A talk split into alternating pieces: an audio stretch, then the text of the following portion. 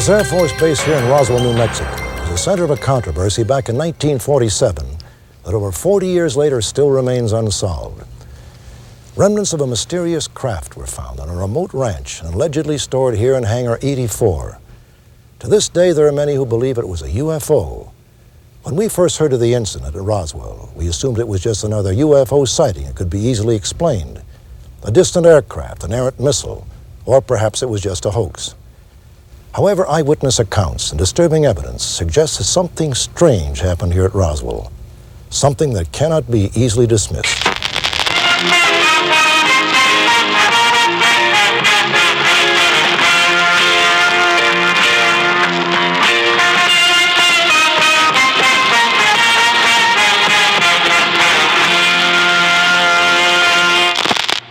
Jacob Do America is presented by the good people at the Podbelly Network.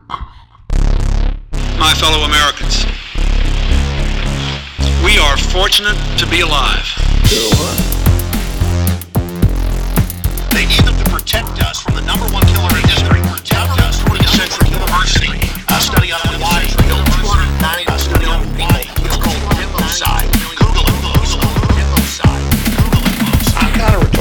coming to an end. Everybody wanted all the details about the that we had in our possession. Had in our possession.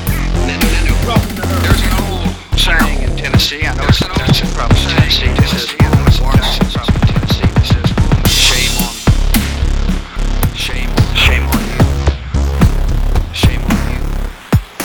You fool me, we can't get fooled. You fool me, we can't get fooled again. Like we always do about this time. Boom. All right, everybody, welcome to episode 350 of the Jacob Do America podcast. I'm your host, in the place to be, Mr. Jacob Pete, and sitting right across from me, looking as lovely as ever in his LA Galaxy gear, is the brown recluse, Mr. Art Trail. Art, say hello to the millions. And millions. Guys, what the fuck is up? Guys, uh, go to cavemancoffee.com. Check out their entire inventory. They got the coffee beans, they got the hibiscus tea, they got cacao butter, they got everything your heart desires. Use promo code America at checkout to receive 15% off. Tell them Martin Jacobs sent you. Take a picture of yourself wearing the fucking sweatshirts they sell, drinking the coffees, you know, and use that promo code America to uh, get that 15% off. Beautiful. That's all I got. Nice. So, uh, speaking of sponsors, guys, I need everyone to head on over to suikerapparel.com where the great and powerful Nicole Smith Bosch has put together an illustrious array of merchandise for your consumption pleasure. Valentine's Day is vastly approaching. It is only like two and a half weeks away, I believe. Yeah. Uh, so get that ass on top of it. I am not ready for Valentine's Day. Hell, my my head is still like in like, oh, dude, it's gonna be like Halloween next week. So like, my mind's still technically in September. So if you're foggy brained and retarded like your myself, uh, and you still haven't gotten your significant other anything for Valentine's Day, guys, I highly recommend heading on over to Suiker Apparel. Uh, buy something that you want, love, or desire for somebody that you want, love, or desire for Valentine's Day. But before you hit checkout, guys, I need everyone to enter promo code Art and Jacob, and Nicole will give you 10% off of your entire purchase. But Art, we're not here to talk about how I am lagging on the purchasing of any Valentine's Day presents or accoutrement for my mm-hmm. significant other. Art, what are we here to talk about today? Guys, this is part two of the Roswell conspiracy or Roswell UFO crash or Roswell Roswell in general. Correct. Yeah, they have a a, a splendid uh, a cafe on 24th Street. Um, Yeah. I highly recommend. Um, and then on Tuesdays uh, they have a a concert, a free concert in the park, if you will. So, uh, that- Roswell? no, I don't know. I'm just making all that shit up because if we're talking about I was Roswell, gonna say they have a cafe on 24th Street. I thought you were talking about Bakersfield's 24th Street Cafe. Uh, yeah, that's I probably was where I was like, drawing oh, inspiration I, I thought. I was like, is he? Is this a real thing? Bakersfield's doing this? Bakersfield's cool now? No, no. Apparently, Roswell. Like when I like when you hear about Roswell, like you always just think of like like just dust everywhere and like sand dunes and shit. Basically, you think about the movie Dune and shit. But apparently, it's just like a bustling fucking hub of fucking metropolitan activity. Oh yeah, they deserve their own fucking baseball team. the Roswell isotopes. yeah Roswell aliens, illegal aliens, The legal aliens. illegal aliens. They're just fucking Mexicans with like tr- Latinos for Trump bumper stickers and shit. Yeah, I um, yeah, I, I- that's one of my favorite things about like small cities or whatever, and like trying to come up with like baseball team names for them, or like like minor league hockey teams, like the like we have the Condors here. Yeah. Like I still think we should be calling them the Bakersfield Bluffs, the Buff Bluffs, the Fighting Bluffs. There you go. But um, yeah, we were gonna be the Bakersfield Bombers, but then that that was around the time. Bakersfield Bombers. Yeah, but then that was like right around the time of like 9-11, and then like we're like, Ooh, really? Wow, I don't remember that. At not all. not for the hockey team, but remember like well we I guess we still have the Bakersfield Jam, the NBA developmental team or whatever. Yeah. So like the rumor was in the Bakersfield, California, is like we're getting an NBA D League team, folks, and we're gonna be called the Bakersfield Bombers. And this was like in literally like the year 2000 and whatnot, right? Yeah. And then obviously 9/11 happens. And What? Who came up with bombers? It's like Bakersfield. It's like so many options. You could be like the Bakersfield. Bla- Remember the Bakersfield Blaze? Like that made sense because it was hot here. Yeah. The Bakersfield like Blitz. Remember the arena football team we had? I never I never saw them, but I know I remember the Blitz. That was a good name though. Yeah, the yeah. Blitz. Like it just had something that started with the B. The Bakersfield Balloons. it's just a bunch of balloons. Just whatever you want to call them. You know. Beignets. The Bakersfield Beaners.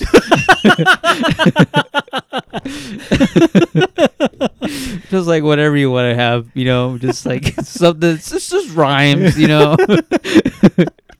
just just words that. Are, I would love to have a Bakersfield Beaners hat. Like it's just it's just like the Cleveland Indians logo. Just take out the feather or Eh, whatnot. just yeah. a little bean because we produce a lot of beans here. Yeah. It's like Mexican Mexican baseball teams. Like they have the tomateros, they have the Frijoleros and shit. Yeah, they have things like that, and it's like, oh, we're just gonna we we produce a lot of beans. We're we're we're the we're the we're the uh we're the salad bowl of California. So we got red beans, Yeah, black whatever you think beans, black eyed peas, beans. Yeah, Green yeah, beans. whatever you want to whatever you want to do, dude. Yeah. Yeah, it's funny. I I like it when they um like we have Colonel Claw. I think is our like mascot, whatever the the Condors guy. Oh, okay. So he's the he's the Condors, but every once in a while they bring out the one that's like his head is like a drop of. It's supposed to be oil, but it looks like blood. Um, which I have a hat with that logo in it, where like Nice. the, with the claw grabbing the little droplet of blood or whatever. but but uh, they'll bring him out, and I'm like, what? Who's he? sup- Like, what is, is he just buff buff oil or whatever? Like, I don't know. Bakersfield Oil Company, by But the buff bluffs, dude, bring it in. Yeah. All right. We'll start that anyway. But anyways, Roswell Part Two art. Um, doing the research last week uh, for Part One was I I said this a million times during the first episode was super confusing because the narrative was like all over the place, right? And I didn't understand why it was that way. And doing the research this week, it was a little bit different because it, it, the gates started to open up. Like, picture, if you will, the gates to Jurassic Park just opening up. Welcome to Roswell, New Mexico, if you will. Yeah. And it's important to note, let's retcon a little bit where we left off last week, where was uh, they held the press conference uh, where you know Jesse Marcel he's holding like the this wreckage of this very pristine weather balloon, right? Apparently, this fucking this debris was sitting out in the middle of fucking you know Mac Brazel's you know goat ranch, you know for a couple days, if not a couple weeks, if not a whole month, in the dusty ass fucking New Mexico desert. And here it is in front of him, you know, a couple days later after they collect the wreckage, and it's nice and pristine and whatnot. He's giving like this awkward look, like, yeah, I guess this is the balloon. And he goes off and he says this, he goes, you know, later on, and we'll get into how he says this, that, you know, that absolute, that wreckage that you see in that photo, that very famous photo, is not the wreckage that myself and, you know, Mac Brazel uh, uh, picked up uh, that this was a good old fashioned bait and switch. You know, this where it's just like this was a traditional weather balloon, uh, but the real debris went somewhere else. And last week I said, you know, w- it went from you know Roswell Air Force Base to D.C. Well, that was an incorrect uh, narrative, as it actually went to uh, Wright Patterson Air Force Base. Now, it wasn't always called Wright Patterson Air Force Base. Uh, it was called many other things, but ba- basically, it's an Air Force base or an army base at this time that was named after you know the Wright brothers. You know, so it was it was an aviation hub, if you will, and we could do a whole fucking episode about this. You know, later on and we'll name it Hangar 18 for a reason. Uh, but basically, uh, Wright Patterson Air Force Base was a place that, you know, when the Air Force was actually founded, you know, became, you know, an extra branch of the military in 1947, September, literally like two months after the Roswell incident. Uh, it was a place where, you know, they would take uh, World War II wreckage, you know, and reverse engineer it, you know, from German aircraft, uh, Japanese aircraft. Uh, and it was actually one of the places where, you know, Operation Paperclip, you know, where we took, you know, the German scientists over and, you know, we were, you know, figuring out like their technology and whatnot. Uh, and they had what was called Wright Field Labs. And what they did is they actually filled up six buildings uh, with a huge outdoor, you know, storage facility and a huge hangar, an airplane hangar. I don't know if you've ever been inside of a hair, airplane hangar, but those motherfuckers are fucking massive, Yeah. whatnot, right? And they had so many um, aircrafts and vehicles, you know, from World War II that they were looking at their technology uh, to be able to use that, you know, it, it raised suspicion, if you will, right? Uh, but anyways, what I'm trying to get at here is if there was alien wreckage, the absolute place that it would be at would be at this Wright Patterson Air Force Base. And what happens from here is this a conspiracy gets twisted out that oh, there's this hangar that this aircraft was taken to called Hangar 18. And this is where it's currently stored, and there's underground facilities with like aliens. Like you- you've seen Independence Day, they're in like Yeah. these tubes and shit or whatever.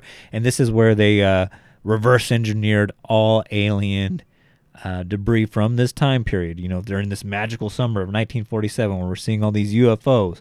Well, this is where all the crashed UFOs are being taken. You know, and we're reverse engineering and taking that technology and coming up with things like Kevlar, fucking LED lighting. Uh, fucking, you know, uh, cell phone chips and things like that Yeah. was from the reverse engineering things that were happening in Hangar 18. Yeah, I mean, I've heard of the conspiracy theory of Hangar 18 and all the things that are tied to it.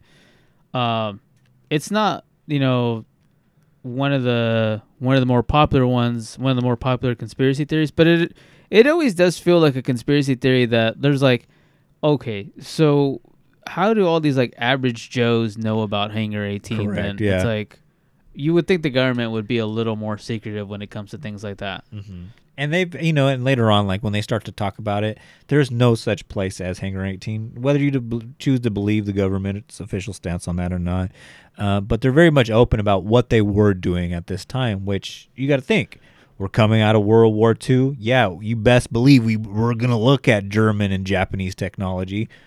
you know, and and then we're also entering into the Cold War, so we're actually actually capturing uh, Soviet technology. Like there, my girlfriend was at organically, not even knowing that we're covering Roswell this week again, was watching something about the Cold War, how we were capturing Soviet planes and Soviet spy vehicles and things like that, and taking it to fucking Wright Patterson Air Force Base to basically look at their technology. So this actually was something that was going on, and this is where truth starts to get morphed into science fiction and myth. As you know, there's like books that come out like in 1966 talking about this. Um, there's uh, movies and uh, actually like a 1974 uh, radio interview done with a Robert Spencer Carr, who becomes like a bigger deal later on and whatnot. Um, really, the you know when did you say 1974, Uh, yeah. so really that's when the the the UFO thing starts picking up a little bit more because you know we talked about Roswell last week, and Roswell was kind of its you know it was kind of like a a story for that like little area. It wasn't like a national story the way we know it now. Uh, but one of the things that happened between then and the 70s is the term like ufologist really exploded, and ufologists started to like watch the sky and question everything and like mm-hmm. you know before that it was just like I saw something in the sky. I can't really explain it, and that was pretty much it. But ufologists took it to that next level where like now we're gonna analyze analyze it, you know, and it became kind of like this weird french style which French style science that was going around, but it it really was you know late seventies when all of a sudden the popularity of ufologists brought back. Hey, remember Roswell? Like there was a lot more there, more than meets the eyes. Yeah, because you're absolutely right. Like Roswell happened, it gets you know dispersed in the media that they captured a flying disc. and then they, the next day they have to go back on their word. Again, like I said last week, there was a lot of trust in the government at that time, and it kind of just went away. So from like the late 40s all the way up until like the late 70s, what we're talking about, like fucking 30 years. You know, it just like was a non-factor. Like, can you imagine like we start going back on something, a news story that happened 30 years ago from here, like like something that happened like in the late 90s or early 90s or whatever yeah. i'm trying to think like god damn it was like 30 years ago Thirty years ago, yeah, it would be 94 Ninety-four, dude. dude that's wild That that is wild. That's If you- sad and wild at the same time. yeah that's like oj simpson thing happened like in 94 i think Yeah. like that's wild to think like in my mind that happened two weeks ago but Yeah. But anyways, for that 30 year period, like it was a total non-story. The Beatles have had come and gone during that time period. Led Zeppelin, like John Bonham, I think was already on his way out the door to like being passed away and whatnot. Uh, but that in between time, and we're, again, we're talking about a time frame where there wasn't cable television. It was very much just basic, you know, over the air TV. Radio was still a big deal. Obviously, there's no internet, newspapers, and, you know, fringe magazines are a thing. So it's easy for like a game of telephone to get, you know, spun. Again, I was trying to piece together like, how is there so many different narratives about Roswell out there? And it all goes back to that there was several UFO events that get misidentified as what happened to Roswell. Like I said last week, when I thought of Roswell, I thought like, oh, okay, there was an alien crash out in the middle of the desert in Roswell. Turns out it wasn't in Roswell, uh, and they found all these alien bodies and whatnot, and the government, you know, secretly, you know, took them to uh, Hangar 18, and that's where they're keeping them until Will Smith has to fight them on Independence Day, kind of thing. And it comes out that they were lying about it, and then the UFOs and aliens are a real thing, kind of thing, right? And it all be, it all is because of you know different stories like i said that gets uh, misattributed to roswell. Uh, we're talking about events like the twin falls hoax uh, that happened you know the day after roswell where two teens uh, faked an alien or ufo crash uh, using a, a jukebox. Uh, 1958 you were talking about the aztec new mexico crash where supposedly 16 bodies and alien technology uh, was taken to Hangar 18 in Wright Patterson Air Force Base, uh, which Robert Spencer uh, Carr was talking about in his 1974 radio um, interview, as well as other more famous alien um, stories, such as the Betty and Barney Hill story, where you first get introduced to gray aliens. Now, before uh, Betty and Barney Hill, aliens were Martians. You know, they were like the dude that you saw like on the Flintstones with like a space helmet and like the little green antennas and whatnot. Yeah. Or they look like li- little lizard people and whatnot. It wasn't until Betty and Barney Hill they actually turned into gray aliens. So all these stories turn into this huge game of telephone where they get misattributed like, ah, It- that happened in Roswell. Where when you look at the original Roswell statements, no mention of bodies, no mention of aliens or crafts or anything. It was just like weird uh, uh, tin foil and weird metal that got found. Isn't uh Betty and Barney Hill's um like granddaughter in the UFC? Oh wow, I don't know that. Let me look it up. I thought she was on on the Joe Rogan show. really, that's worth like. Let's uh Let's look at that. FC. Is Betty and Barney Hill's relative in the UFC? Angela Hill, the UFC fighter whose family are part. Oh wow, that is true. Wow, Angela Hill. Angela Hill. Yeah. Wow. Shout out to her. Sometimes she's good. I don't I don't I don't know UFC enough to know that, but yeah, I her uh, granddaughter. Wow, that is UFC. crazy. Somewhere Jesus. Fuentes is like pulling out his the rest of his six strands of hair. Yeah. but anyways, uh, it's important to note too to go back a little bit. Uh, also during this time frame, this is also where you see the erosion of the trust in government. Uh, during the in between time between Roswell and the late 70s, as Art was talking about, you have incidents like Watergate that happened, uh, Vietnam, uh, the Jimmy Carter administration, where you know a lot of people were angry with him, um, and just in general, just like you know, it just seemed like there was a lot of hush hush uh, cover ups by the United States government. Also, too, you know, the conspiracy with uh, JFK getting shot. I didn't write that down, but that popped into my head and whatnot. And then when you have projects like Project Sign that happened in 1948, 49, you have Project Grudge, and then Project Blue Book in 1952, where tons of money is going out to either prove uh, what alien or alien UFOs are and are not coming up with anything. And when they're coming up with something, they're being hidden. It creates like this big, huge uh, mistrust in the government that you start to just see that gets snowballed all the way up until the late 70s. Now you have stuff like in the 1950s, you have the Air Technical Intelligence Center, uh, which studied UFOs um, and sightings. Also, by 1969, you have the Foreign Technology Division, which studied 12,618 sightings, uh, concluding that 701 are unexplained. Uh, they sent the files to the United States Air Force Historical Research Center, who in turns end up sending it to uh, the National Archives in 1976. So you, you get a lot of movement of like this information, which where you get people like Dale Gribble from King of the Hill, who's Yeah. like, why is the government doing all this? Like, we should have access to all this. But in reality, it's just like, why would the government supply you that, Dale?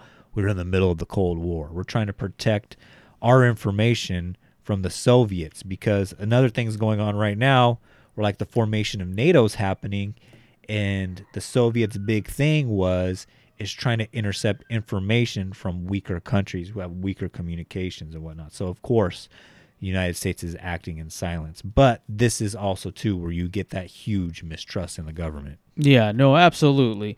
I mean, I think you nailed it on the head when you talked about everything with like the JFK conspiracies and all this stuff. Like the rise of conspiracies were were through the roof. Even like the moon landing. Like the moon Oh, landing was yeah, a big duh. one. Like there were just like massive conspiracies were going on. And then this one was just right for the picking. Mm-hmm. Um, I don't know if you were gonna get into it, um, you know, but maybe now's the time where uh, is it Jesse Marcel? Like, Yes. finally decides to come out and he's interviewed about it, and he talks about how there was a government cover up, and not only was it a government cover up, but there were bodies there. Uh, this was not a weather balloon. There was there was this was an alien crash, and he is basically on the forefront of this, and it basically blows up. You Yeah. know, because he's when you think about it, there was three first-hand witnesses to this. You got Mac Brazel, you got Jesse Marcel, and then you have you know the other um, officer. Um, let me look it up right now. Um, Sheridan Cavitt, and obviously by this time, I think uh, 1962, uh, Mac Brazel had passed away. Cavitt pretty much just puts out one statement saying like, "Oh, this is all bullshit. Like it was just something secret. It was a secret mission that we can't get into too much detail about, but it's not extraterrestrial at all." But Jesse Marcel was going on on record talking to people like a Stanton Friedman, as well as um, National Enquirer reporter Bob Pratt, saying, giving pretty much like the conspiracy audiences what they wanted. Like, yeah, uh, it's it was extraterrestrial in nature, and all that bullshit that was in the photo that you see me in. None of that is what we found out in the field. Yeah, no, absolutely. Um, I I think it's uh was it September twentieth, nineteen eighty. He goes on the television show In Search Of and does an interview. Um, and it basically this is really the moment that really blows up the uh the Roswell, New Mexico crash and puts it on like this is the number one conspiracy theory. Like not only that they lie to us, but there's alien bodies there, which is pretty fucking crazy. It kind of Yeah. ties into like now with um was it David Grusch or is that his name? The, the David Grusch, yeah. David Grusch. Um, how he talks about like yes, we have like he doesn't call it alien bodies, but he calls it like non-human Yeah, non-human bodies or whatever it is and non-human technology like it it's a pretty interesting concept because it's like I on, on one side I'm like I'm like no, this seems too fantastical. Like the more you look into it, the more fantastical it is. And then the other side is like a lot of these guys are like especially, you know, like listening to the um the day after Roswell book and like listening to David Grusch. Um these are not nobodies, you know, like I don't think they're just out there saying like let me just fucking throw some shit at the wall and see if it'll land me a book deal type of thing. You Yeah. know, these are guys that are like accomplished military like people, you know, that are not just like some tinfoil hat fucking was it Eddie Bravo. yeah, it's, it's not it's not that kind of thing, you know. So Yeah. I don't know. Pretty interesting stuff. To you know, it really starts the starts the talking points here. Yeah, and it's important to note too that you know then in nineteen yeah so to go back a little bit so I mentioned that Jesse Marcel was interviewed by Stan Friedman who's a former nuclear physicist and at the time probably the foremost ufologist at the time as well. Uh, so he interviews Jesse Marcel and that's where he tells him like he goes hey yeah there is a cover up the what the wreckage that you see in the picture is not actually what we found and that he believes that it's extraterrestrial. The story starts to get a little bit, like Art said, a little bit more fantastical when he starts to be interviewed by people like Bob Pratt, who was a reporter for the National Enquirer. It gets misattributed that he told the National Enquirer about this, but it wasn't actually the National Enquirer who uh, ran this story. Uh, and then in 1980, he shows up on the TV show in search of which when we talk about like a lot of like these conspiracies and old things like in search of comes up a lot like we need to like find like the dvd box set of that shit Yeah.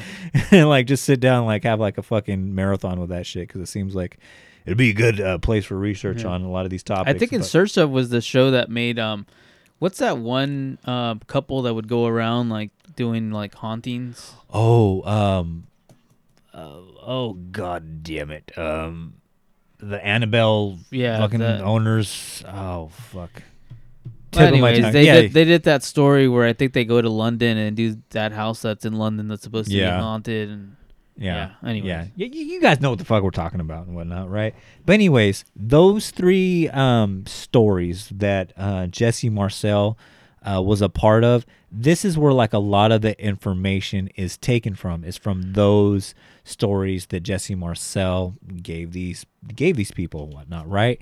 The only problem is is with Jesse Marcel is that his story would tend to change or grow every time he would retell the story. Now, last week I mentioned that he uh, was telling, you know, a reporter, which ended up being Stanton Friedman, that, oh, you know, I was the pilot that took the debris from Roswell to Fort Worth before it eventually went to uh, Wright Patterson Air Force Base in Dayton, Ohio. Uh, as it turns out, he was never a pilot. Uh, then he'd be like, "Oh no, actually, I was um, uh, a part of the the team that supervised it to get on there." And I guess that wasn't true. So there was like a lot of like when you go back and try to like measure up like what he was saying, like you know, it, it wasn't adding up kind of thing. And they go back and they debunk a lot of things like with his story or even his credentials. Um, and the only thing was is like he was just tasked to recover the fucking debris and bring it back to his superiors.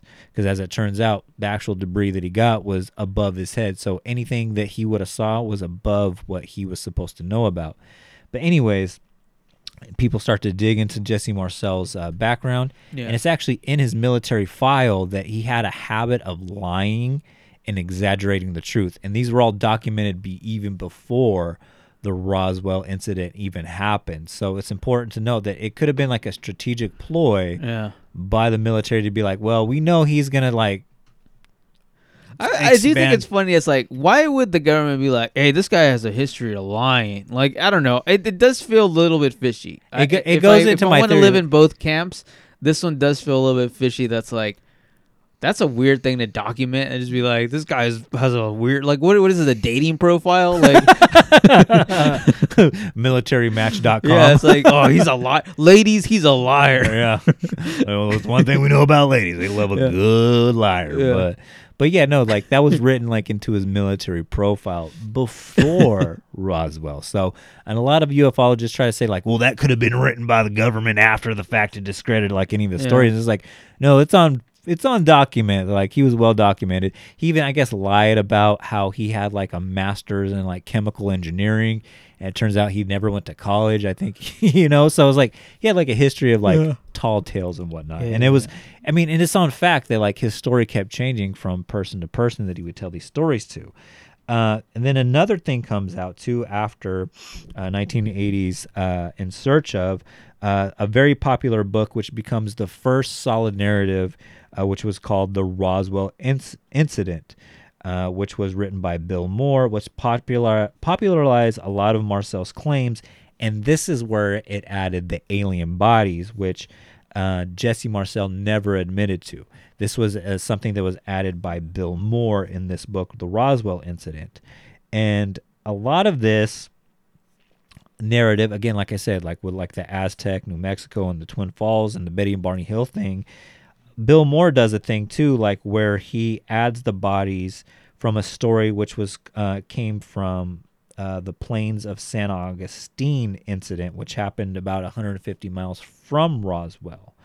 Now, again, that depend. These are all topics like Hangar 18, Betty and Barney Hill, Aztec, Twin Falls. These are all potential topics that we'll probably expand upon later on as the podcast ages and whatnot. Uh, but the plains of San, San Agustin was a whole separate incident, 150 miles away, which basically is like from Bakersfield to past Disneyland, which I'll say like probably like Irvine or San Clemente, which is fairly f- more far away or whatnot, and happened a couple of years after Roswell. But this is where they kind of lump it all together, like, oh, it all happened like within like a one mile radius of each other, or whatever. Yeah. This is where like the bodies were quote unquote found, which you know we'll get into later. But you know Jesse, as it turns out later on, Jesse Marcel denies he ever gave that information uh, to Bill Moore.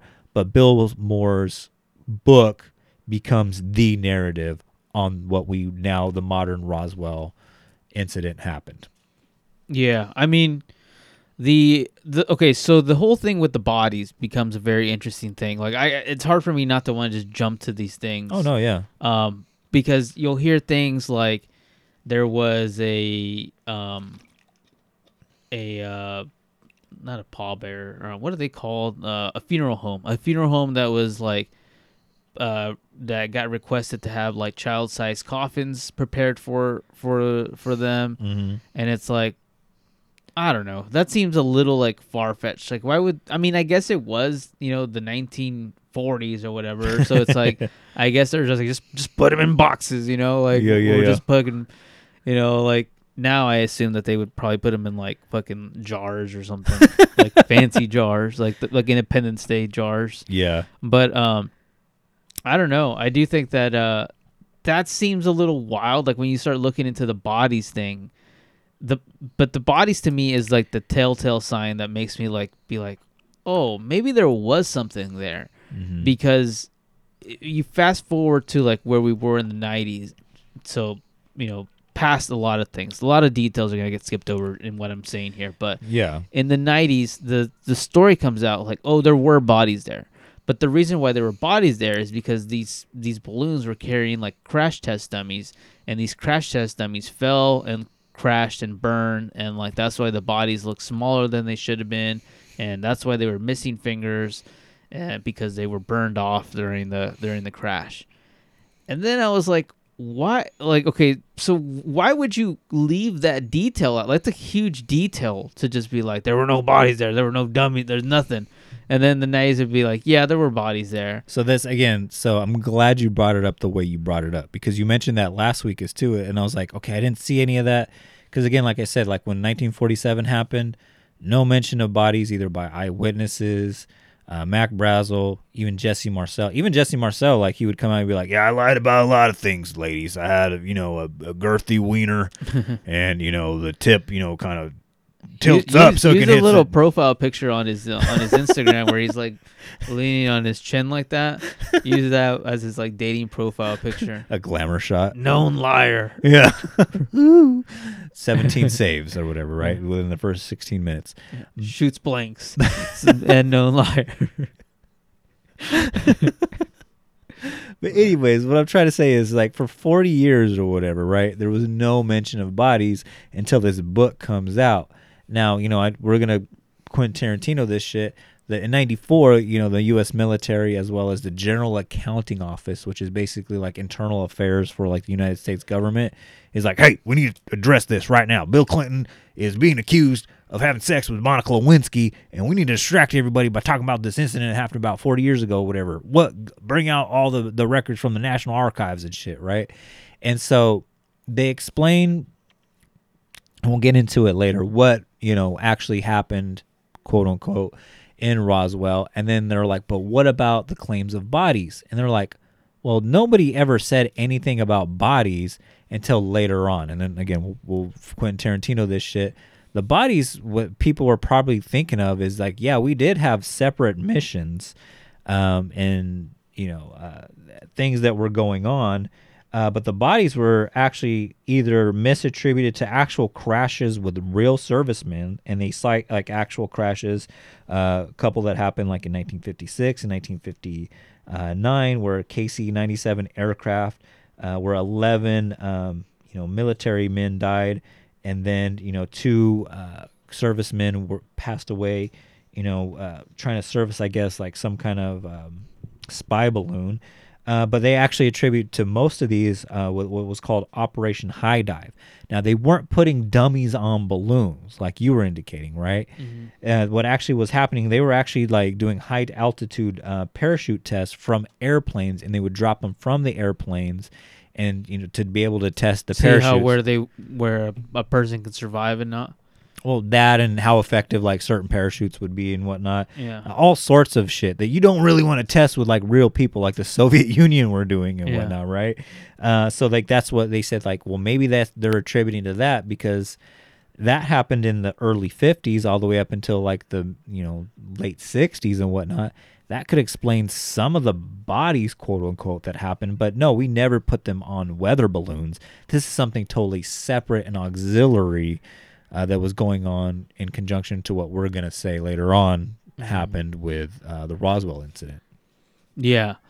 Um, while you were saying all that, it reminded me. Uh, you brought up Monica Lewinsky, and and um, didn't Monica Lewinsky date Tom Green? The didn't they date for a while? And then I went down this rabbit hole you were talking about like people that Tom Green had dated. I guess he was married to uh, Drew, Barrymore. yeah. I was like, what in the world? Like, yeah, You remember that really bad movie Charlie's Angels? Like he was in it. he was in it. Yeah, because he was married to her. That's wild, dude. I didn't know. I never saw it, but I know the movie. I know Drew Barrymore was in it, Yeah. but that's wild, dude. Tom Green, Mm-hmm. just wild shit. Funny guys finish first sometimes, man. Yeah.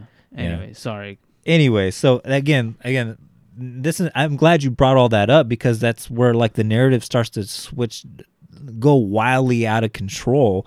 Is all like this differing information, which is actually different from the facts, and a lot of that comes from like that time period from you know the late 70s, which we'll say like 1978 through the 1990s, where like people like Stanton Friedman, William Moore, Kevin Randle interview all these witnesses in Roswell. Now we're talking about 30 at least 30 years in between the incident and their interviews. And then it becomes 50 years in between that time frame and then 60 years. Then you have people who had already passed along and they're trying to recount the what happened in those events and then you get secondhand and sometimes third-hand events where it's just like, well, when I was a little girl, my grandma said that she saw uh, little green men flying from flying out from the sky, and then you got you know other things where it's just like, well, I never knew um, this person to be a liar, but he told me that you know the alien took him in the back of the shed and started opening up his butthole and playing with it, and inserted like this tracking device, and then this government agent came and said, if you ever talk about this, we'll take away all your sheep, we'll take away all your cattle, and but if you stay quiet, we'll give you a brand new Ford F one fifty. Now I never knew that, that that gentleman to ever tell a lie, so I believe him kind of thing. And you would get like a lot of those interviews, and that's where you start to get like those overlapping um, things of information and whatnot, and then they would be passed along as eyewitnesses to these events. A couple of weeks ago, we were talking about um, something similar to this, like on the Patreon, I believe, and we were talking about remember about the leprechaun in the fucking Oh tree. yeah, leprechaun in the tree. dude, eyewitness accounts sometimes are some of the most unreliable things because you get leprechaun in the tree kind of Yeah. thing. And then we're not even talking about firsthand eyewitness accounts like Mac Brazel and Jesse Marcel. We're talking about second, third hand uh, from 30, 40 years ago where my husband was out there in the truck and he said that he was talking to Jesse Marcel and then Jesse Marcel said and it was uh, like a lot of that like and that's where I say like the game of telephone where it starts to like spin out of control and you get all these wildly different narratives. Yeah, I'm currently uh, cleaning out like my a bunch of stuff, a bunch of junk that I have on my mom's house. I'm gonna find that leprechaun in the tree shirt. Mm-hmm. Oh, please do, baby. dude, I'm bringing that in. You can wear you can just wear it once. Yeah, just be I- uncomfortable. I gotta, I gotta. It's gonna be like it's gonna fit me like a baby tee at this point. Trust me, I have a lot of shirts in that closet just like that or whatnot, right? Uh, but some of the most egregious um, secondhand and third-hand sto- uh, retelling of these events is even the son of Mac Brazel, uh, who remember, like I said last week, the story changes where it's like Mac Brazel found this debris by himself. Yeah. Mac Brazel had his son with him. Mac Brazel had a ranch hand with him. You know, so the story kept changing. But uh, when Mac Brazel died, his son Mac Brazel Jr. said he. This is where you get the story of Mac Brazel being uh, incarcerated illegally by the military. How they did all sorts of you know experiments to him to uh, keep his mouth shut. Um, but he said that in one of the books. Uh, we'll just say for convenience sake, in the Roswell incident. Uh, but eyewitness accounts as well as official records show that during the time frame that Mac Brazel Jr. was talking about that his dad was incarcerated by the military, there was actual actually documentation that he was actually out and about in town. So like even his story is unreliable at this time. You know, one of the stories, and maybe I put too much into uh, into the uh, into the book itself, was the the day after Roswell. Uh, that's one of the ones where uh, I think it was Philip J. me see, Corso. Corso uh, put that book together, and it's basically all the military events that were happening like shortly thereafter, and it all sounds very like to the point and I, I like that about the book that it's very to the point and you, it makes it sound very like you know like uh like hunt for red october style you know? Yeah, like yeah, it's yeah. it's very it's a very interesting style book. But then if you look more into it um i believe it was uh, in 2001 the guardian included the book in its list of top 10 literally hoax literary hoaxes. And it's like I'm sure that's something that you can't just do without like having some kind of like like some kind of proof behind it or else there's going to be a massive lawsuit behind there. Mm-hmm. And like it does make me like question like how much of the tr- book is true? Like was only 50% of the book true? Was you know, is it only 10% of the book is true? Like what what I'm I'm sure there's parts of it that are true. and I mean I don't know the laws to like exact T, but I know there's when it comes to things like that, right? So like I listen to like a, a lot of wrestling podcasts, and before like their autobiographies or anything can like go to print or whatever, like you know a lawyer has to look it over to make sure that like hey if you're retelling this story, the other person in that story can't say that you know you're defaming them or whatnot, right? Because it's illegal. I, it's illegal to like lie but it's not illegal to tell your story. So the way you word it basically makes all the difference in the world. So if you say, in my opinion, or from what I can remember, or from what, like keywords like that can get you, can skirt you around like any Yeah. legal action or whatnot. Be- and I'm really glad you brought that up because this is where like the truth and conspiracy and misinformation start to all blend together because of little like nuances like that. Um, this is also what, what you're talking about, where like the theory about the majestic 12. Again, we're not going to jump into the whole thing about that right now. Uh, that's probably a topic. That is somewhere- definitely a topic of its own. yeah, like there's that is a humongous rabbit hole, but this is basically where you get the Majestic 12, which is basically in a nutshell a code name uh, for a secret committee of scientists and military leaders and government officials, which was formed in 1947 after Roswell, quote unquote, uh, by order of Pre- President Harry S. Truman uh, to help explain and cover up um, the phenomenon of UFOs. Um, now this has been exposed as a hoax or just conspiracy or mythology or whatever, right? But there is some truth behind it. Uh, enter uh, special agent uh, with the Air Force Office of Special um, Investigations, Mr. Richard Doty, who factually, and there's I think even like a Netflix documentary about this. Now it's not just exclusive to UFOs, but during this time frame between like the 50s all the way up until the late 80s, uh, you had special agents, Richard Doty being one of them, who would intentionally feed false information to conspiracy theorists and ufologists saying like hey i have all these secret documents that the truth needs to get out there. If you help spread the word on this right we will reward you with more footage. Like and this is where you start to get the promise of like the alien autopsy uh, video and whatnot right? And you know this is like a real thing that the united states government does where it like feeds like uh, special agents like the in the cia and stuff they feed false information to distract you from the actually what's going on. Again it's very important to mention that we're in a cold war with the soviet union. We're in fear constantly that they could light the bomb off which in turn makes us want to hit the bomb you know as well when we're in nuclear we're in a nuclear society and whatnot Yeah. but if we can distract everybody with like this UFO talk, our secret, you know, aircraft that we're creating down, you know, an area in you know Groom Lake, Area 51, that'll take the you know the the attention away and make everyone focus over here, kind of thing. But basically, you have Richard Doty, like he's giving information to people like Stanton Friedman, author Bill Moore. Uh, Linda Howe, um, who was like a, a investigative journalist slash filmmaker or whatnot, right? And they're getting all this fake documents to them so they can go down these rabbit holes and get away from what that military and the government are actually doing.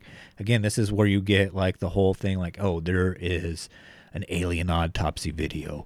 If you Yeah. if you keep if you spread if you put this in your independent journals and books or whatever and you keep tabs on your fellow ufologists for us and you give us feedback on that, we'll reward you eventually with the footage of these alien autopsies. Yeah. Um, it was definitely it. This is definitely where like the wild wild west of like the ufology era type things, where it was all over the place. Like it's not, it's not like now where like you know the truth right away. it it was just, I don't know. I I honestly like I I did, this is like the era of the fax machine and like the game of telephone and all this stuff where like pagers were like high technology at that time and shit. yeah, it was it was not a good and like steady form of relaying information from one point one to point from point A to point B. It was a lot of these were like relying on like who Art Bell's gonna have on his on his radio program. Hundred percent. So it was kind of a weird time period. And it is weird too because like if you if one of these people like Stanton Friedman or Bill Moore and even like to bring Alex Jones into the fold, like if you're telling me that like, oh man, somebody within the government is giving me these documents, I'm like, motherfucker, you're full of shit. But like, no, that's something that actually happened and hmm. does still happen to this day. It's a wild tool, but like when you think about it, like, and we'll get into the reason why, like it's pretty genius. It sucks. It's to me, I think it's morally wrong mm-hmm. But like it's in a way it's kind of genius. Now, kind of to again Quentin Tarantino around a little bit in 1989. This is really where Roswell really explodes. And in my mind, I always thought like Roswell was like just consistently like this huge thing, this huge conspiracy, whatever. But it doesn't become what it is today until our favorite show, Unsolved Mysteries, airs it. Good stuff. Dude, I sent you the entire episode because it was really good. Like it's really entertaining. I gotta watch it. I didn't get a chance to watch it. motherfucker, whatever. Yeah, right? I gotta watch it. but that'll probably be where I get the sample for the beginning of the episode. But uh, 1989 uh, in September, uh, this is where you start to see this the story grow and expand. Um, this is where it gets introduced. You mentioned that the mortician, uh, who actually was a mortician's assistant, a Mr. Glenn Dennis, uh, he tells in the Unsolved Mysteries episode that he was called about four or five times uh, by an Air Force base in Roswell uh, and asked about body preservation. You know, how would you preserve, you know, a body that's been out in the desert for X amount of time? And then also, too, how many small caskets do you have? So that's where you start to get that story and whatnot, right? And then that gets aired, and then the story again starts to explode even more. Um, he starts, uh, Glenn Davis, he start or Glenn Dennis, he um, Glenn Baby Davis. there you go from the from the from the Celtics From the Celtics, the yeah, yeah. 2008 uh, championship Celtics. um, he he goes on, uh, you know, the the you know the art bells and stuff, if you will, and he starts to put out there that um, that he actually knew a nurse who went to Hangar 18 and witnessed the alien autopsy that we were talking about earlier. Wow. Uh, I I did not see this, but um, the uh, the whole story coming out of the caskets. I mean, I already touched on it earlier, but it is one of the more fascinating things I I feel about this whole thing. The preservation of the bodies, how much of this is all true. You know, I don't know. Uh, I, I this is not something I, I had heard of before, but continue. but yeah, so this is where that's at. Now, one thing that always gets mentioned uh, when and last podcast on the left talked about this too, like when people come out about these alien stories, they always say like, oh, they they they risk losing more uh, by coming out with these stories than if they stayed quiet, kind of thing. And then you know from then on, like they you know were. Um, martyred in society because they were looked down upon or whatever. And that's just simply not the case. When Glenn Dennis uh, said all of this, like in 1989 and 1990, he actually teamed up with Walter Haut, who was actually, sorry, I got a little bit of gas there. Yeah, no Um, problem. an alien autopsy coming out. Uh, when he he teamed up with Walter Haut, who was actually the press secretary who initially released uh, the statement about finding the fl- finding the flying saucers, and in 1991, and this is still available today. Like it still stands in Roswell, New Mexico. You can actually go there and hang out there for a couple hours. Uh, but they actually founded with a real estate investor the International UFO Museum. Now, to me, that looks like, oh, okay, you come out with this story, you attach yourself to the Roswell lore, and you actually stand to profit now from this story. And it's important to note, too, that in 2001, again, at the same time, all these ufologists and conspiracy theorists are like looking into like the Roswell incident and like adding on to all these stories. There's a lot of debunkers out there. I, be- I believe it was a Mr. Klass.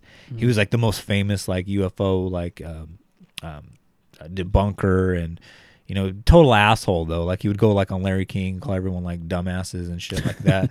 but uh, total asshole. But um, he was a, a the biggest skeptic I could I should say or whatever, right? But whenever you put you know information out there in the universe, there's always going to be like those fact checkers, like even in the early days and whatnot. So I guess in 2001, it was discovered that no such nurse ever existed. Uh, when you know he was re- when he was telling his story about he saw a nurse, you know, or he knew a nurse who actually witnessed the alien autopsy being performed, and then later on in that year he admitted to lying about the whole incident. Uh oh. Put it on his uh, dating profile. Yeah, another His known Tinder liar. profile. Known liar. Yeah. So, um, and this is after the fact, like you mentioned. I don't know if you said this before we started recording, but there was a huge, uh, what was it like 94, 95? Yeah, I would say that around the mid '90s, that was that revival of uh, those like uh, alien autopsy style shows. Yeah, like on Fox and Yeah. shit. Like where it's just like we're gonna show the real footage. Alien autopsy decoded or some shit. Like yeah, that. yeah, yeah, And they wait till like the last five minutes to show the fucking Yeah. thing or whatever, right? And then, I mean, I'll put the picture on the fucking YouTube video, but if you're listening to the audio, like it was very much like when Fox showed it, like it was very much, it looked fake as fuck, right? Mm-hmm. And then you get all these like video analysis, like competing on both sides saying like oh no it has to be real because you, uh the our technology at this time like john carpenter's the thing couldn't even recreate this kind of thing and then you have like hollywood effects hollywood effects specialists being like yeah no that's easy i can do that like on my lunch break kind of Yeah. thing. So you had all these competing uh, theories. As it turns out, like somebody um, behind that footage was saying, like, "Oh no, that's not the real footage. Uh, the real footage we can't show because the U.S. government compensated it, and they said that they would, you know, murder my family, like if I showed the real footage and kind of thing." So it kind of like this game of ping pong uh, was going back and forth about this footage. But like I said, in 2001, it comes out that Glenn Davis, Glenn, Glenn Baby Davis, Glenn Baby Davis. He's always good for seven and seven. yeah, there you go, Seven points, seven rebounds. seven turnovers. Hard. He, hey, he plays hard on D though. No. Look at you, those six fouls on Shaq too. Uh, but anyways, Glenn Dennis actually comes out and says he lied about the whole thing to profit for his museum, which is still there to this day. Did they ever officially debunk the alien autopsy video? That's something that sits right now as like it just depends on what you believe in. There is uh, people who have said that they have debunked it, and the people that believe it's real are steadfast in believing that it's real. So I mean, who knows? But to me, I'm I'm in the camp of like, yeah, that shit looks fake as fuck. Um, yeah, it's a it's a whoops, I misspelled uh autopsy, but uh but uh it, that's a it's funny because one I could see how it I don't think it the thing that makes me feel sorry, I was like totally like just tripped on all my words there for a second. But the thing that makes me feel that it's fake is not so much the alien body because I actually think the alien body looks pretty good. I think it's all the stuff behind it. Like you're telling me this is in a government facility, like, and and maybe it was like in a rush. Like I'm trying to, you know, I don't want the skeptics to to get mad at me, or not the skeptics, but I don't want the believers to get mad at me. But Uh-huh. like, like it does look a little low budget. Like you could rent a room like that and like get get something going like that. But obviously, I don't know. I'm not that familiar with like operation rooms of the 1940s and what they look like. Maybe this was the state of the art shit back in the 19 1940s. But um, Perhaps, yeah. yeah, I don't know. It's a rough one, but but for me, that is the the um the the the the sign of this might not be real. uh, one another thing too that makes it make me feel like they it's not real is that that the way the alien looks not just because it looks fake to me but it looks like of its time kind of thing right as time goes on aliens go from looking like um like i said that guy from the flintstones to Uh-huh. Now present time like they look like alien versus predator What's his or name? the- The guy from the Flintstones? oh that's Because I always think he looks like Aaron Rodgers when Aaron Rodgers played with the Packers. Because Aaron Rodgers always had like an abnormally large helmet. that's true yeah And it's like, isn't it like Jube Jube or something like that? something like that. yeah, that something right weird like that. but like it looks like of its time kind of thing like you know in the 80s you get like that um the Dave Moten gray like with the big like almond shaped eyes and the gray or whatever. But it looks like very much like a 1950s 1960s like uh sci-fi uh thing that was put together kind of thing. And like to me like that's like to me that's like the telltale sign of it to, uh, as well. Like where like the the technology of its appearance looks very much of its time. Yeah, I guess I I guess I agree with you on that. Um, it's it's a pretty wild video though. I do recommend if if people don't know what we're talking about, like go out and watch it because it is it is uh it is an interesting it is an interesting video. I Yeah. think it holds up. I'll be honest with you. I think it holds up enough where it's like I still question whether it's real or not. perhaps right, real question mark. Yeah. So, anyways, um, like I mentioned earlier with like a little Richard Doty, uh, it was very much a concentrated attack, also to create division within the UFO community. Uh, you, at this time, you had the Center for UFO Studies, uh, CUFOs. I'm is- just gonna say it's real because I just saw that Watch Mojo has it as its most infamous, infamous, infamous UFO hoaxes. So just to go against Watch Mojo, I'm gonna put it as my it's real 100%. There you go. Uh, so, anyways, the Center for UFO Studies, which their acronym is CUFOs, and then the Mutual UFO Network, MUFON, uh, disagreed because of there being so many different narratives. So that creates division within the U.S. or the UFO community, which was a very much a concentrated attack by uh, Mr. Richard Doty. Uh, also, too, it's important to note for this time frame Uh, about 93, 94, and 97, uh, three important events happened. Uh, Congressman uh, from New Mexico, Representative Steven Schiff, uh, did an inquiry. Now, we don't know if he did this under his own volition or if it was because, you know, he was a representative for New Mexico and he had a lot of constituents asking him, like, hey, what's up with Roswell? Like, we want the answers to this shit, right? So he does a, uh, an inquiry through the General Accounting Office. Now, I mentioned, you know, that the General Accounting Office is pretty much like internal affairs uh, for the federal government. Uh, but more or less, it's basically like just to audit everything. So, audit, you know, official records and whatnot, because it's important to know, like, in the past, there had been other like senators and whatnot. I believe, like, I, I believe a 19- Senator Harry Reid. uh, him too, yeah. Senator Barry Goldwater in 1988, he stated that he asked General Curtis, La- Curtis LeMay if he could have, have access to the secret UFO room in, um, you know, Wright Patterson Air Force Base, and I guess he was told no, and don't you ever mention that again. Now this is a general telling an actual senator like Yeah. to shut your fucking mouth or whatever, right? So Steven Schiff, Barry the Rock. You know, Yeah. shut your pie hole. What does he say? Like know your role know your role and shut your mouth. And get in the kitchen, bitch. Get in the kitchen. Yeah, it's like very abusive husband. That's a very creepy song he has. Yeah. Yeah. Well, he was a, he was a heel. He was a bad guy for Yeah. the '90s. But anyways, um, so he he sent a, an inquiry to the General Accounting Office, uh, who au- which audited and directed the Office of the United States Air Force Secretary to also do an internal review. So there was two reviews going on con- concurrently. The, the General Accounting Office was going to uh, audit, you know, all official records. Like we're talking about, like the the National Archives, just like anything, any documentation that we have. Again, we had a history, you know, through Project Sign, Project Grudge, Project Blue Book. We're going to comb over everything to see what information we have on the Roswell incident.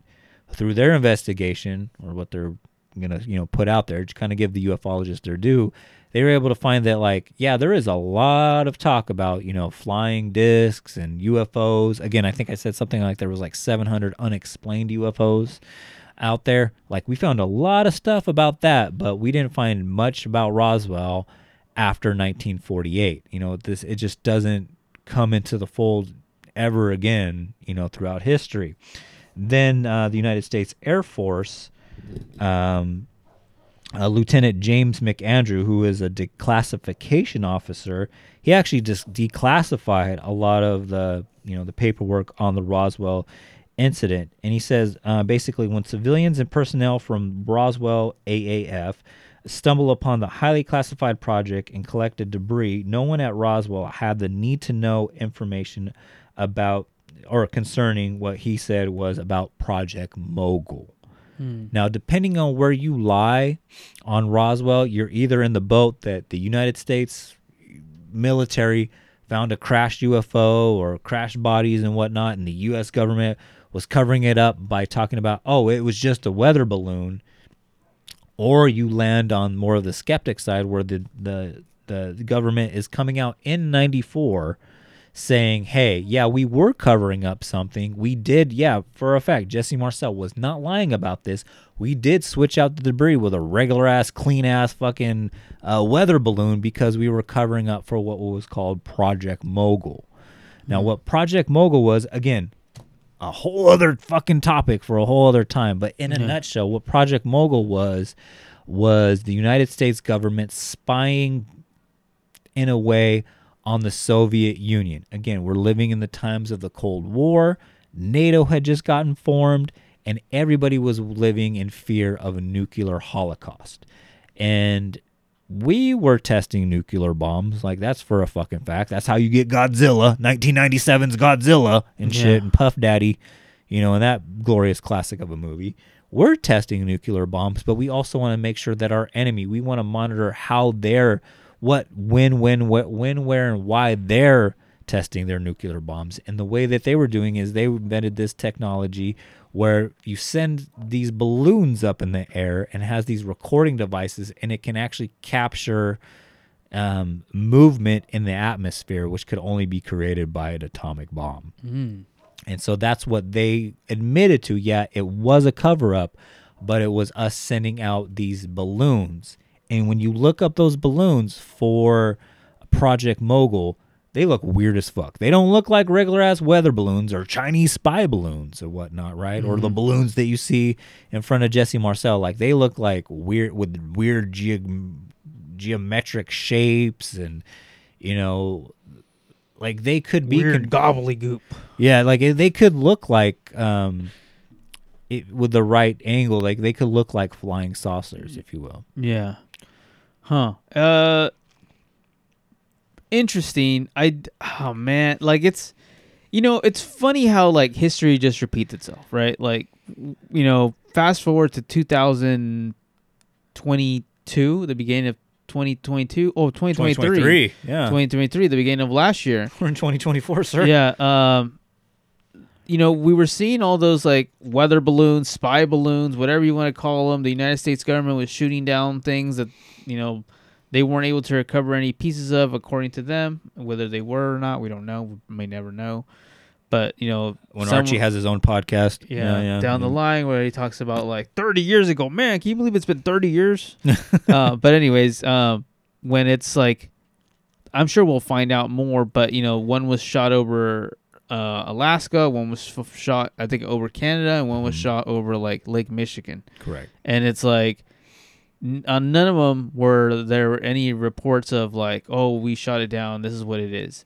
But the one that was like very obviously a weather balloon. If you look back at that, there's so much evidence that it would like they had footage. They had like Navy SEAL Team Six right there, like ready to cover the alien, like the alien, the the Balloon. the, the balloon, and all this stuff. Like it was, it was you know, you you can Google it, like you know, United States recovering balloon, and it, it'll pop up right away. But if you look up anything on those other three, there's nothing. There's no information. There's no pictures. There's like, you know, there's you know the history of it happening, but then that's about it. That's about as far as you're no gonna go with that. documentation of it. Yeah.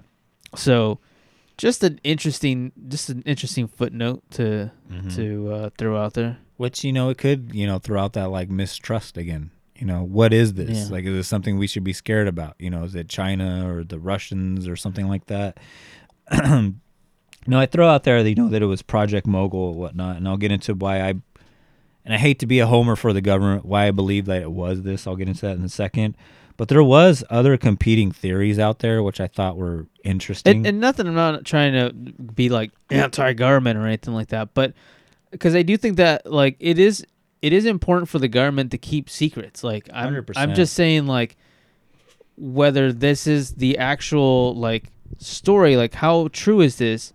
I'm I'm saying I don't believe that it's 100% true, but I'm also saying that it is in our government's best interest because you know there's a lot of like enemies, foreign and domestic, that like you know you don't want to show all your cards. You know, in in the global world of poker, you're not 100%. Like, look what I found. You know, like I was going to use the exact same example. so it's like you know you can't do that. It is a smart thing for the United States government to like keep some things close to the vest type thing. Hundred percent. Um, but there were competing theories, um, even before and after this.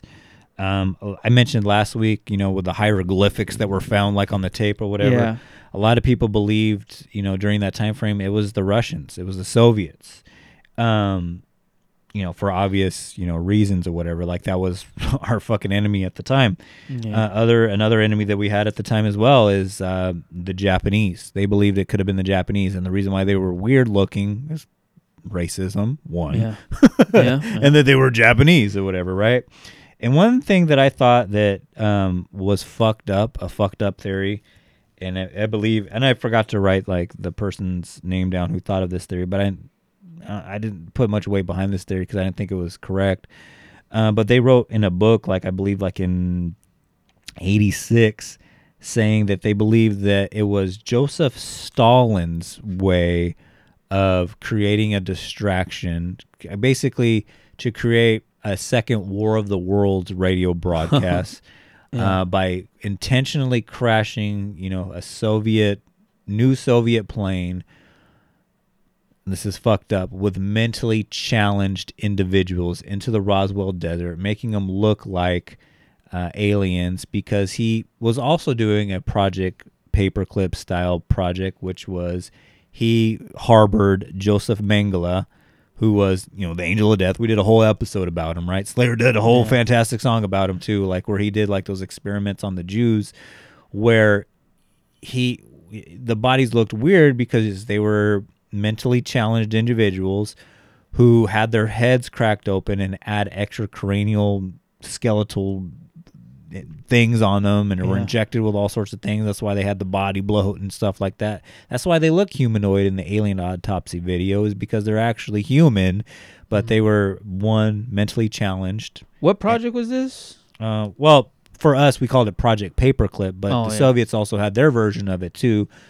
I don't know how to say paperclip in Russian, but Uh-huh. uh, they had their own thing. But then they harbored Joseph Mengele, the angel of death, who did all the experiments on him. But that was him to create chaos where they're like, oh shit, there's UFOs. They can jam up all the United States and NATO communications device and enter, and where they can come in through the back door and attack us, kind of thing. Obviously, that didn't fucking happen. Mm-hmm. So that's why I don't think that's what it was. I don't think it was racism where it was the Japanese sending their folks down or whatever. Uh, but then it gets a little bit more fantastical where it was God Uh, okay. uh, testing our faith. Yeah, like dinosaur bones and things like that. exactly. Also, too, it was the on the other end of it, it was the devil. He crashed him down, or he crashed his demons down into earth, or whatever. Uh, but then another one I thought that was interesting was it was actually our military who shot down a UFO alien aircraft, and this was them covering it up. It's a possibility. I I definitely. So I guess if we can get into like our personal theories of this, I definitely believe in David Grusch or David Grosh or whatever, however you want to pronounce his name. I I definitely believe in what he's saying. I believe that he he believes in what he's talking about. Um, and I think it would be really like like like after just doing so many episodes of this podcast, like I'm pretty sure that there is like I don't know want to say extraterrestrial life, whether it's like interdimensional life or whatever it is. That part. I think that there's definitely other things out there besides us, and I think that I um I think our government knows way more than than than they're letting on letting us know, which is again fine. Like I totally get it. You don't want to be like, oh, we found a portal to like you know whatever Narnia. So like. There's a fucking talking lion. Yeah, it's a fucking man with little hoof feet.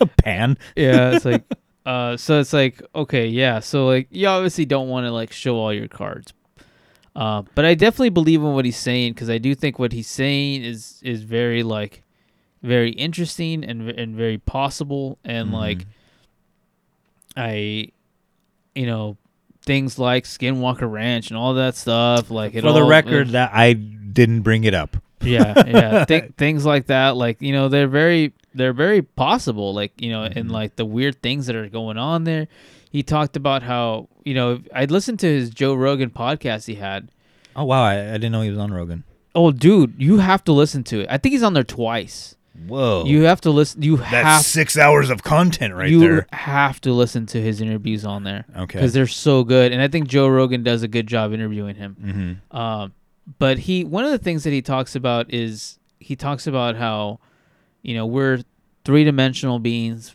operating in a three dimensional like sphere, whatever. Yeah. You know, like okay, I get it. And he talks about like when he talks about interdimensional beings, you know, there are things like like shadow, like a shadow operates in a two dimensional flat flat plane like that.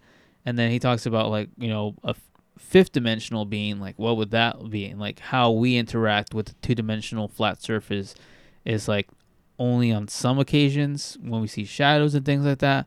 Maybe that's when we see a fifth dimensional being or a fourth dimensional being where it's like maybe that's when we see a ghost or something like that.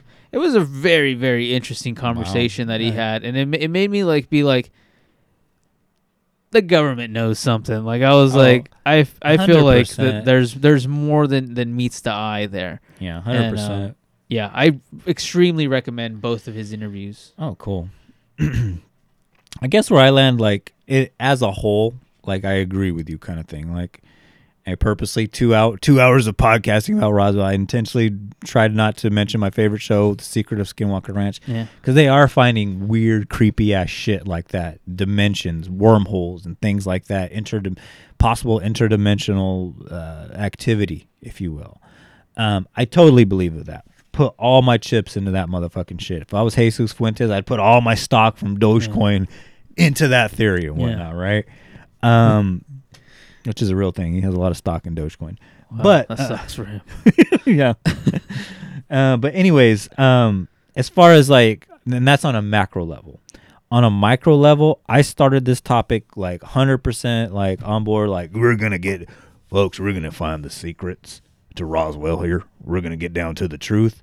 And I remember texting you in the middle of this week, and I was like, I hate to spoil like my position on this, but I was like, man, I feel like it's a lot of bullshit. And the reason why I land on that is just because like when you look at like the initial what was initially said like in 1947, right? You have all this shit that's popping off in the news. This guy finds a bunch of shit in the middle of his um, his ranch, and he doesn't know what the fuck it is. He's seen weather balloons before, and he knows that's not a weather balloon. But he's just like, it's not alarming enough for him to to load up Lassie in his fucking you know S10 pickup and head down to the sheriff's office and you know report it or whatever. Right? He lets it fucking sit there a few days. So it tells me right off the bat, oh shit, it's not important enough to fucking make a big deal out of it. Right? Second of all, like what they actually say afterwards is just like, oh, it's a bunch of fucking weird debris, Bunch of gobbledygook. a bunch of gobbledygook or whatever. The government comes out on a holiday weekend, you know, not their best people, saying like, oh, it's part of these flying saucers. You look back at what flying saucers were back in the day. They weren't considered alien. They were considered fucking, you know, uh, pinko commie bastards, if you will. It was Soviets. It was the Nazis. It was the Japs, if you will, whatnot, right? That's me paraphrasing, not me being racist. Yeah. Love the Japanese culture. Shout out to Kairi Sane. I love that girl.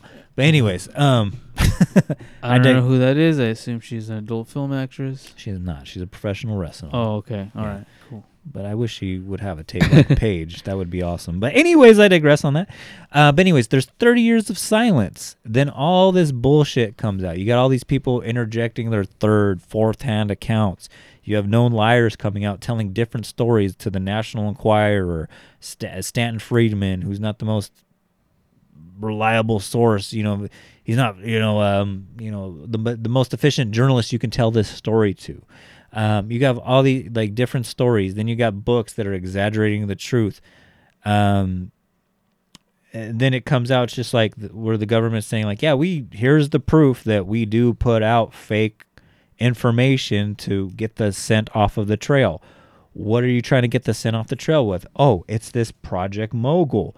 We were again the biggest thing happening in our world at, for our country at this time. Like, yeah, we were seeing weird shit in the sky, but we were trying to fucking you know make sure that that weird shit in the sky wasn't the Soviets. So we were putting up our own fucking weird ass weather balloons. If you look at the pictures of these weird ass weather balloons, like documented fact, not for the convenience of explaining Roswell, but to document the actual project that we were fucking getting earmarked billions of dollars for, they looked weird as fuck. They could look like alien activities.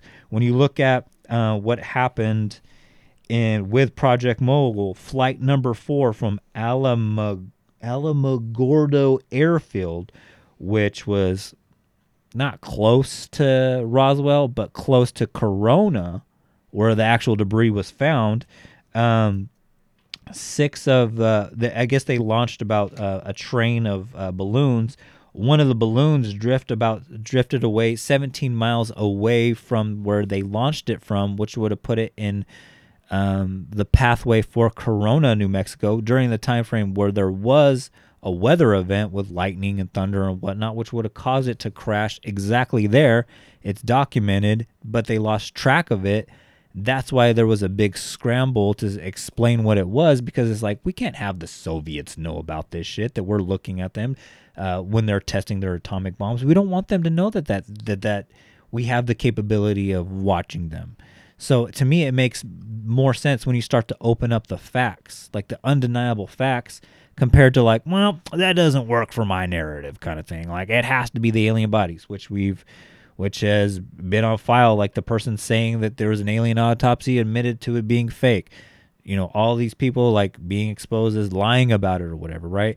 and when the people saying the fantastical thing are proven to be less trustworthy than the actual government, who's admitting to you that they weren't being, you know, 100% truthful, but telling you why. It reminds me of a um, in the sixth grade when my dare officer was telling us a funny story about his wife um, breaking up or his fiance breaking up with him for a while because during the day he was a dare officer and a BPD police officer or whatever, but at night he was moonlighting at Domino's Pizza so he can, you know, afford again, this is why it's important that we need to pay our civil servants more.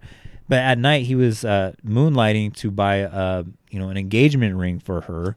And this whole time she kept accusing him of like, "Oh, you're cheating on me. You're out all the time. You never, you know, uh, come home. And when you come home, you're tired. You're exhausted. Like, like all these things, all these red flags, if you will, right? Yeah. And he's like, when the truth comes out, he's like, "Hey, I was doing this to give you this, but I couldn't tell you that's what I was doing because it would have ruined what I was working for, kind of thing."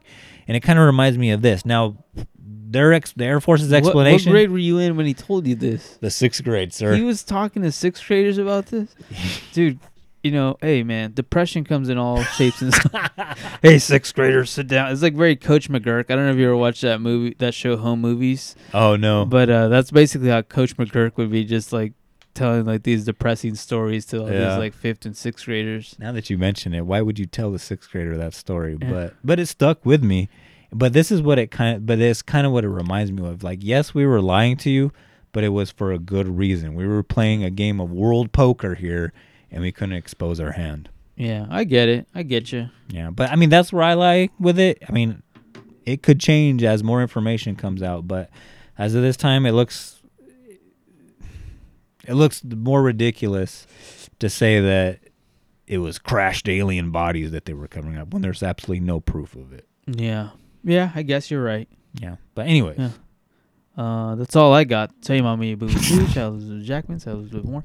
Sorry, you know what? It's funny. I, I told you on the Patreon. Shout, listen to the Patreon. But I told you I was like taking some some medication. It is making me really tired and like very like sleepy. sleepy. Like not only have I not been drinking caffeine for a while now, but like it is make like I've yawned like twenty. Not because I'm like this is boring or anything like that, but like I just you know it's still early in the day. It's not even noon yet. No, And I'm like, my goodness, like I definitely feel the the effects of of this medication. There's all kinds of like random things where I feel like like acid reflexy or whatever. Oh, like damn. and and like which I knew. I read the I read what were some of the side effects, but definitely the tired and fatigued thing part of it is like definitely kicking in. But you don't have any anal leakage. no anal leakage. Okay. Knock on wood. I One think of that- my, I one of my I dr- favorite things about this medication is, you know, I don't want to look too much into it because I don't want to develop a new anxiety and fear. But uh, one of them was coma. Like to one of the side effects was like you can end up in a coma, and I'm like, definitely don't want that. But I don't know. It's just funny. It's just funny when they list off all these things It's like that are like could happen or whatever, and it's like, man, that's fucking terrible. Don't ever look at the side effects. Even like baby aspirin is like death. anal leakage. Yeah. yeah. I think that's where I draw the line with medication. I can't have my anus leaking. Yeah, yeah. Yeah, but Wild anyways, shit. Roswell, New Mexico, guys. The Roswell incident. I, I would like to hear what people's opinions are on it because I do think that I agree with you that it is a little bit far fetched for all this to happen. At the same time, I do think that there's some very credible individuals Mhm. that like. I encourage you to listen to that David Grusch interview on Joe Rogan's podcast. My only thing with that is, is like even with David Grusch, it's always like second, third hand information. Yeah, and it's and like that's what that. hurts it a little bit. But I do think like it's, and again, like I said, and on the macro sense, I totally believe that there is something out there. But at the same time, like I do think that when we're trying to find out what it is, the government makes the circle so small, and to be able to keep it small and this goes into the whole theory too like that doesn't make any sense for me is that you're telling me that a bunch of people who are notoriously for pointing out how inefficient the government is is in this one micro sense going to tell me how efficient the government is here like mm-hmm. even that whole story of like where they had the FCC call like the fucking radio station to threaten to pull the license you mean to tell me like in a time before the internet and instant messaging and stuff like two federal agencies are gonna work that fast and that efficiently with each with each other. Like that is far fetched well, as fuck. well, yeah, but that I, I feel like that almost makes the opposite point. Like they did not like things were not working very well. That's why there was so mm-hmm. much like hoopla going on. Newspapers saying we found a flying saucer, all this stuff. Like there was so much like random like gibberish. Like you know, conspiracy theorists get on the case of like of like 9/11 because all the facts weren't in right away and like, you know, or like Sandy Hook. Like Sandy Hook, like there was footage of like of a different school during some of the some of the broadcasts or whatever. And they harp on things like that that are just like, "Oh, how could they have gotten this wrong?" You know, all the Alex Joneses of the world or whatever. This was like the misinformation was way out like it was things were like boof like way uh, like left field all this random stuff and like it took years and years and years to like put out the like actual like this is the mm-hmm. government's official stance on this Which even like the timing too, like when they actually put it out was like, all right, the Cold War's over, Yeah. we can come clean or whatever. Which I mean, to me makes sense as well. But I mean, that's just me. But Yeah, I, I'll be honest with you. I don't know. I don't have a super strong take on this one. It's not like you know when we did moon landing, and I felt really strong about like I don't think we landed on the moon. This one, I feel like it. I can go 50-50. I'm I'm like I I can go either way with this one. I mm-hmm. can honestly see this one being yes, the government recovered some kind of alien craft, and like and they've been studying it for all these years, and all you know whatever. Totally can see that. And i can totally see how it's just a bunch of like some random redneck said he found something and then it turned into like the mo- the biggest ufo story that never happened. Yeah, bunch of he said, she said bullshit. it's all about that he said she said bullshit I stole that from Marcus Sparks. But anyways, guys, if you have any opinions about this topic, hit us up on all the social medias at Art and Jacob Do America. Except for Twitter, we are at or fuck, it's not even Twitter. Except for X. X. X gonna give it to you. Throw up the X. Hit us up there uh, at and Jacob Do A1 because goddamn son, sometimes that's just how a steak is done. Tell us your theories. Tell me how I'm wrong, how I misinterpreted the truth, that I'm just a shill for the government or whatever. I don't give a fuck. Hit us up there. Uh, if you want to help support this podcast, guys, uh, hit us up on the Patreon at artandjacobdoamerica.com or patreon.com slash artandjacobdoamerica. Uh, donate $1, $2, $3, however much you want to donate. You can be a superstar like Jesus Gutierrez and donate like $17.99, however much he is up to this week. what a baller. Man, he's a, a saint. Saint of Bakersfield. Um, but you'll get a bonus episode every single week. If you like us here, you'll love us on the Patreon. I guarantee it, like the motherfucking Men's Wearhouse. So go on over there, support us. If you want to support us in any other way, guys, head on over to rjacobdoamerica.com. Follow the merch links where we currently have four designs up for your purchasing pleasure. And it's not so much to help us monetarily, as we probably see a couple cents from every purchase made over there but it's more or less to help promote this podcast. So if you go to Roswell, New Mexico, and you go to Glenn Baby Davis's fucking UFO mu- museum with, uh, you know, uh, where he's, you know, uh, still hawking those lies that he wants to tell. Um, wear an Art Jacob Do America t-shirt. Um, maybe they'll somebody there will download this episode, have a change of heart, or maybe want to fight us physically or over the internet. Who knows? But anyways, it'll get people to download the episodes because you are a walking billboard, if you will. Um, if you want to check out other great podcasts, I know Sofa King did a podcast on this, and I forgot to listen to it. But nine times out of i ten, didn't listen to it either yeah, they fucking kill it, whatever they do. Shout out to Dave Moulton. Alien played with his butt one time, so he's a full on fucking believer of that Yeah. Roswell was an alien cover up. So check them out. Uh, go to podbelly.com. Uh, check out Sofa King as well as uh, Hillbilly Horror Stories, Robots for Eyes, and Paranormal Punchers. But with that said, guys, I am glad I am done with this fucking topic. it's a massive one It massive is a massive one. It takes up a lot of fucking space in the old cranial cavity, and I'm, I don't have a big ass alien head like the alien autopsy body. So with that said, guys, goodbye and good night. good night Go Lions.